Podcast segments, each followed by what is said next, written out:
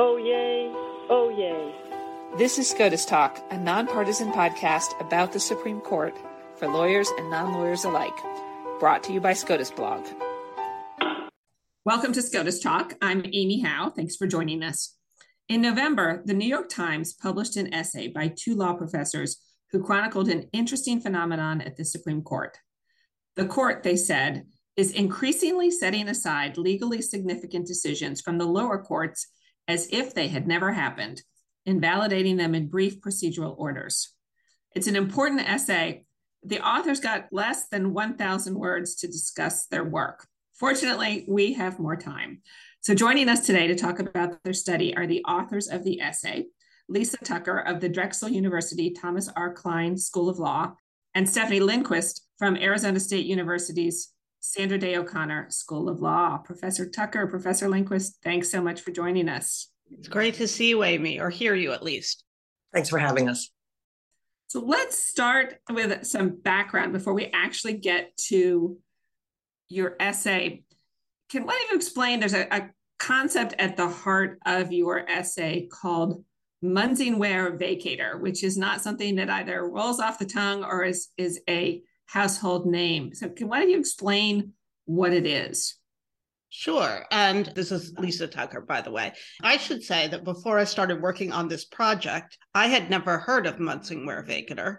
And once I started working on it, everybody sort of covers their ears because it sounds so awful. Nina Totenberg emailed me that it sounded like some terrible disease.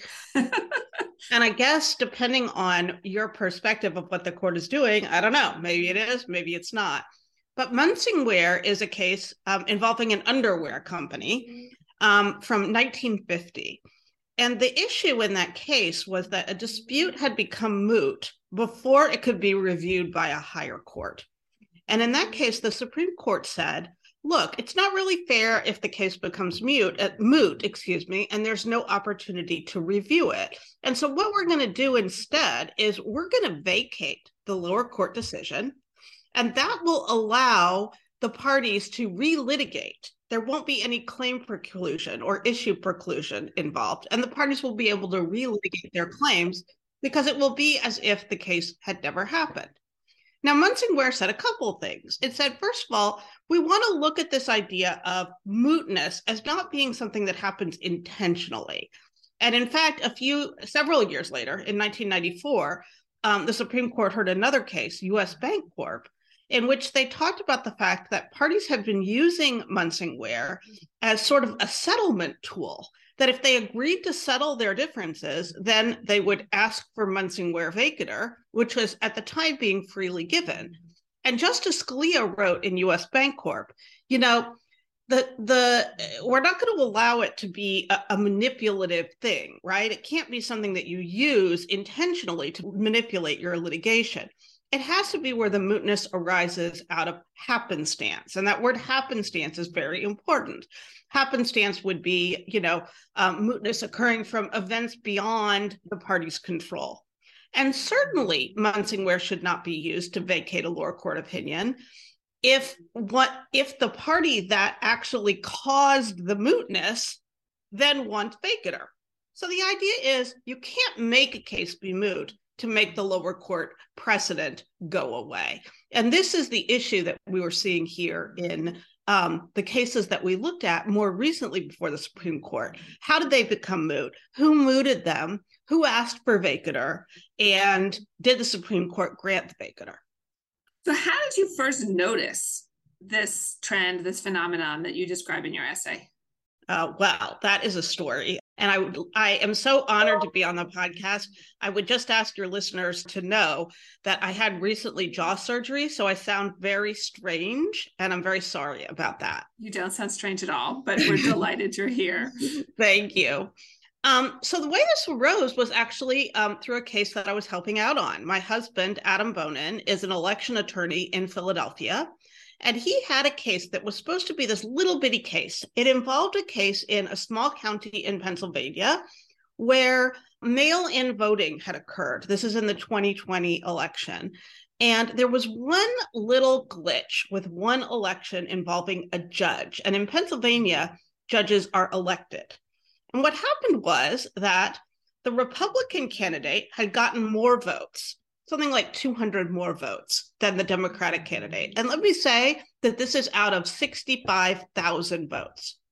But there were about 250 mail in votes that had been sent in and they were received on time and they were perfect in every way, except that there was no date on the outside of the envelope. Now, this is important to know because the Pennsylvania statute says you have to have a date on the outside of the envelope. But there was an issue of whether these ballots should be counted because the, the date had no function to it. And so, if the ballots were received on time, there was no reason why the date mattered. And so the issue was whether they would count these mail in votes to see whether the Republicans still had won the election or whether the Democrat actually had overtaken him with these mail in votes. Now, I won't bore you with the whole thing, except to say that this went up and down in every state court and in every federal court, with the courts reversing each other, until finally the Third Circuit said that the materiality clause in the Voting Rights Act allows us to count these votes. In other words, the date on the outside of the envelope is immaterial. Mm-hmm. Therefore, the thing we have to do is enfranchise the voters. We have to count their votes. And the Democratic candidate, a guy named Zach Cohen, ended up winning by five votes out of 65,000 votes in this election. His opponent, David Ritter, was not happy about this, the Republican. And so, in a case called Ritter v. Migliore, they went up to the Supreme Court and asked for vacatur, and the Supreme Court granted it, Munsingwear vacatur. And I was like, what the heck is this? I don't know what this is. And I started looking at it. And then I wanted to see some other cases. And I know this is a really long answer to your question, Amy, but I kind of got down a rabbit hole and realized that over the last six or seven years, the court was granting this kind of vacatur over and over and over again in a way that it had not been doing previously. So, what do you think explains this trend? I'm happy to answer that question. This is Steph Lindquist. There, there's a number of factors that are likely explain the trend. So, we looked at the requests for vacatur over the last, uh, would be about 25 years, since 1994, since Bancorp, and a little more than 25 years. And we looked at the requests, you know, what requests were made, and then how did the court address those requests. And what we found was that from 1994 to about 2016, 2017, the court would have about three, two to three, sometimes no requests to have a lower court decision vacated. Um, and then in 2016, we see a bit of a surge. So in some years since then, we see as many as 12, 13 requests for vacatur, and then uh, a, a good proportion of those requests being granted. And so, if you look at the graph of these cases, you really see the trend in recent years, and especially in the past five years. With, you know, we're not talking about hundreds of cases, of course, but we're talking about, uh, you know, multiples of what uh, happened in previous terms. And so, thinking about why this might be, a couple factors come to mind. One is that um, in a couple of cases, some of the conservative justices have dissented from cert denial. So, the way this works procedurally is if you ask you're, you're seeking certiorari, and then the court can consider whether or not to grant the writ of certiorari, vacate the lower court decision, and remand the GVR. And that's how the vacate the, the vacatur happens. And so uh, we could we also looked at the cert denial. So that's the alternative way that these cases are, are resolved. And what we see is in some of those cert denials, dissents by uh, some of the conservative justices saying, hey, we would have taken this case and we would have vacated it under Munsingwear. So there may be some signaling going on that uh, that Munsingwear vac- uh, is now sort of more on the table than it had in the past. And we certainly know of incidences in the past history of the US Supreme Court in which the justices have signaled these kinds of uh, sort of orientation changes towards certain procedural maneuvers that can take place at the court. So there's that. The second thing is that since 2016, of course, we had two major events in US history. One was the Trump administration. The Trump administration generated quite a lot of litigation, as we all know, under the Emoluments Clause, the First Amendment Twitter cases, uh, immigration cases. And when the Trump administration lost the 2020 election, some of those cases became moot.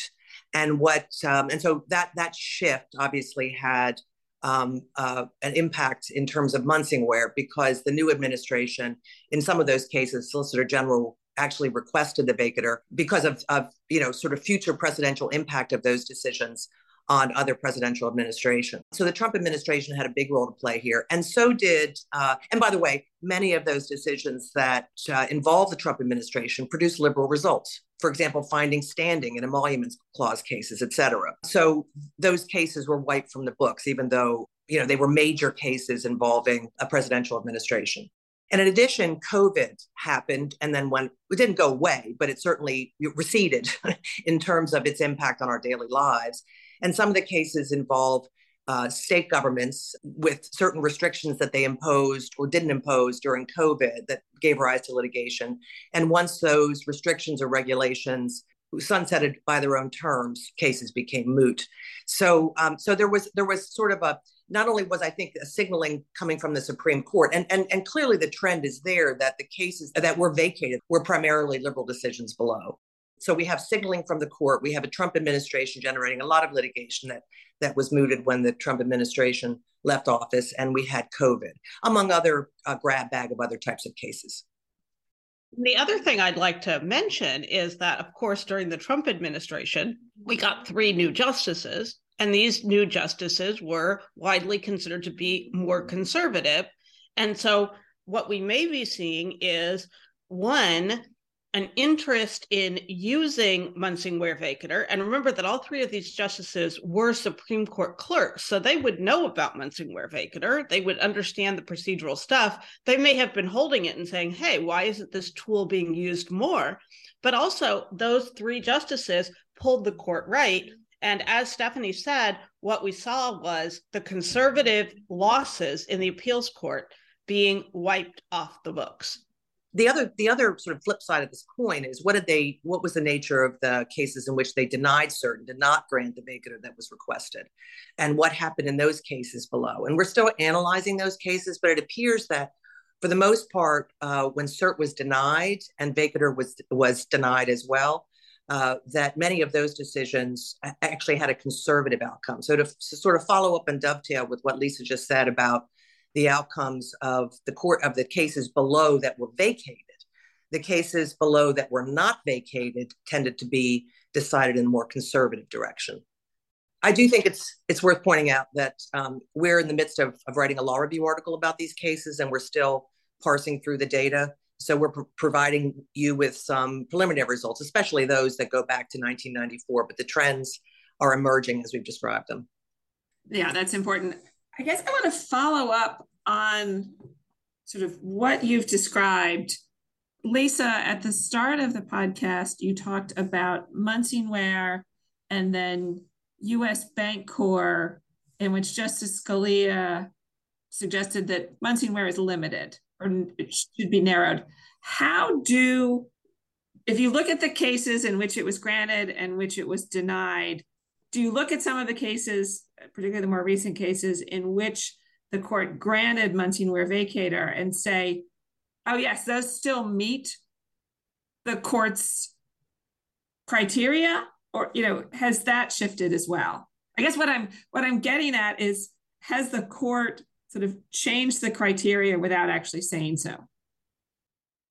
Well, it's interesting because Munsingwear from 1950 and Bancorp from 1994 also kind of differ in their standards. And it seems like the parties will invoke the standard that works better for them. And in Munsingwear, the court said, you know, this is the obligation. You have to do this be- to keep things fair on a collateral estoppel basis. And in Bancorp, it's made to sound like it's much more discretionary. And so, what you see when you look at the briefing from the parties is that they'll choose which case they use as their lead case, that this is an obligation, that you have to do this, that this is standard procedure, or that it's only supposed to be discretionary and that it uh, should only be used, you know, um, in exceptional circumstances. So it's a little difficult to know. It does seem, though, that the court has changed its practice, even though it hasn't changed its rule, because those two rules would seem to conflict with each other. But all of a sudden, the court starts granting vacatur right and left. And even in cases sometimes where the court denies cert, we'll see, for example, Justice Alito or Justice Gorsuch. It's usually two out of the three of Alito, Gorsuch, and Thomas saying, no, no, no, we would have vacated. So it's really hard to know. But it also is easy to see how it could be used as a strategic litigation tool. Steph mentioned that the SG's office in the Biden administration has asked for vacatur several times in those Trump involved cases from, say, 19 and 20 before Biden took office. And it's easy to see why they might want vacatur besides binding a future administration. If the Republicans were to appeal these cases in which Trump lost and the court were to grant cert, it might be that the Biden administration is very, very afraid of making law at the Supreme Court level on cases where they would be likely to lose, right? If you think about the typical ideological leanings. And so this might be a let's cut our losses type situation because we can get this case to go away instead of making terrible precedent, might be what the Biden administration is saying. You know, one thing I might add to Lisa's comments is that the, the confusion that is very evident in the briefs between Bancorp and Munsingwear is in some ways it's it's based upon the language in those two opinions that Lisa mentioned that, you know, one suggests it's discretionary and notes the importance, for example, Scalia and Bancorp notes the importance of percolation in the lower courts below, and that leaving precedents in place is actually has public value. And vacatur, of course, would eliminate, in, in some cases, either a circuit court conflict or the beginning of one in which the circuit courts could talk to each other about what is the appropriate standard. In fact, in Ritter, there was a conflict over one element of the statute that was already uh, in place. And nevertheless, the Third Circuit decision was vacated. And so this confusion exists not only at the Supreme Court level, where you can see it evident in the briefs petitioning for writ of certiorari, but also in the lower courts, because the lower courts can also grant Munsingwear vacatur for district court decisions. So the Court of Appeals, for example, can decide that a case has become moot on the way up to the circuit court, and they can themselves then vacate the district court opinion. But you can see when looking at cases involving the circuit courts under this standard that there's confusion in the circuit courts as well. What are the implications of this trend, you know, both in the short term and over the long term? I think one important one, and then I'll let Steph take part two because there are several. But I think one important one is this idea that's been written about a lot lately that the court seems to be disregarding precedent when it doesn't have to. And of course, the most, you know, headline case with this was Dobbs, that Dobbs overruled Roe without regard for precedent, according to some people. And we saw the chief trying to sort of find a narrow pathway through where you could both preserve precedent and get a certain result in Dobbs. And this idea that the court isn't respecting precedent and that this is harming the legitimacy of the institution is one that's being discussed a lot on the blog among scholars. And I think even it has reached the point where the American public is starting to understand what that means, what precedent means, what doing away with precedent means. And this is a, a piece of that puzzle, I think, in the sense that we see a different kind of disregard for precedent, and that is in the appeals courts, where SCOTUS, where the Supreme Court says we're going to vacate this lower court decision, let's say from the Third Circuit or the Fourth Circuit or whatever, it means that that decision isn't, it, there's no precedential weight to that decision. There is no law on point anymore. And that's a really big deal because, as anybody who listens to the podcast knows, the Supreme Court decides, you know, what, 70 cases a year? yeah. The appeals courts decide thousands of cases a year. And so, really, where most of the law in this country is made is in the circuit courts of appeals, right? And in state courts. And so, if the Supreme Court can step in and just undo precedent in the circuit courts, that's a very, very big deal. Steph, I know you had another point. Yeah, I mean, I think you can also look at this as part of a larger issue involving the shadow docket, which we've heard so much about in the news and I know has been on the blog, et cetera. Steve Vladeck's work. This is certainly part of that. It's it's a small part. We're not talking about hundreds of cases, as I mentioned earlier, but nevertheless, sort of fits as of a piece with the court rendering decisions that have significant impact on the state of the laws, as Lisa mentioned, but doing so without any kind of full uh, written opinion on the merits. Now, of course, the court once once a case is mooted um, under Article Three, the court is limited from what it can do on the merits, to be sure and there are equities at play here. Uh, you know, there's no, there's certainly no question that if a case is mooted by happenstance as you're in the process of appealing a lower court judgment, it does seem unfair that that lower court judgment should be able to stand and then have your your appeal rights sort of eliminated as, as a result of that mootness. Understood. We understand that.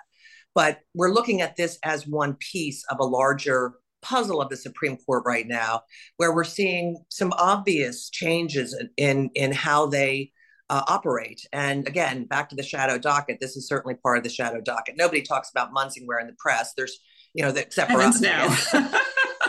and we like to think of it as being one piece of a larger puzzle of, of the Supreme Court's operating with very few merits decisions, as Lisa mentioned, but kind of a vast reservoir of uh, the iceberg under the water of other actions that the court is taking that have uh, significant consequences.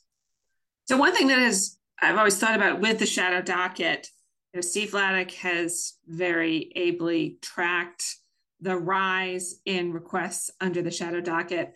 And I've always thought that, you know, part of what may be going on, and certainly not the only part, but part of it is the idea that litigants see other people go to the Supreme Court on an emergency basis and are therefore now more likely to ask for emergency mm-hmm. relief, you know, because there's a you know, there's a chance do you think that that is similarly in play here?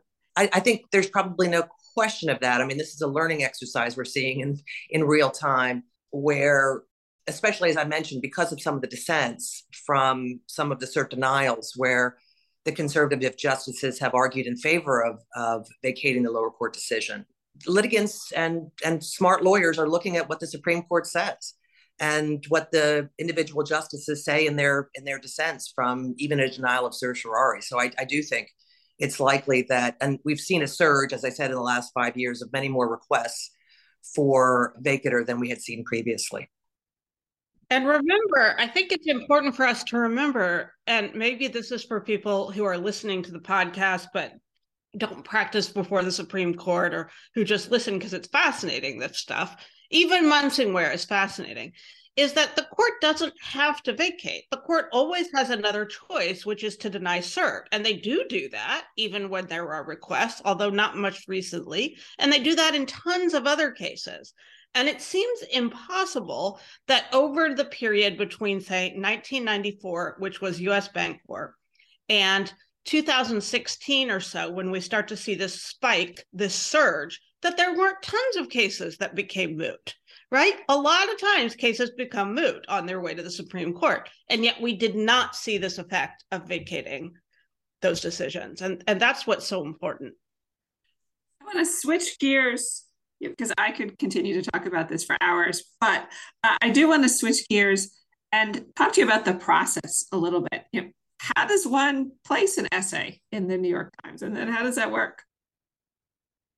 Well, the first thing you should know is that they read every single submission that comes into them. The second thing is that I would not recommend trying to paste a piece about Munsingwear and or something equally as obscure unless you can have somebody who the paper knows vouch for you, which we did. We were very lucky that Erwin Chemerinsky was interested in this project and was willing to vouch for us because we're just two ordinary law professors, right?